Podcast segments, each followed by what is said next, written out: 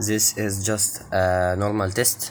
I am not trying to do anything, just testing uh, how trying to make a podcast.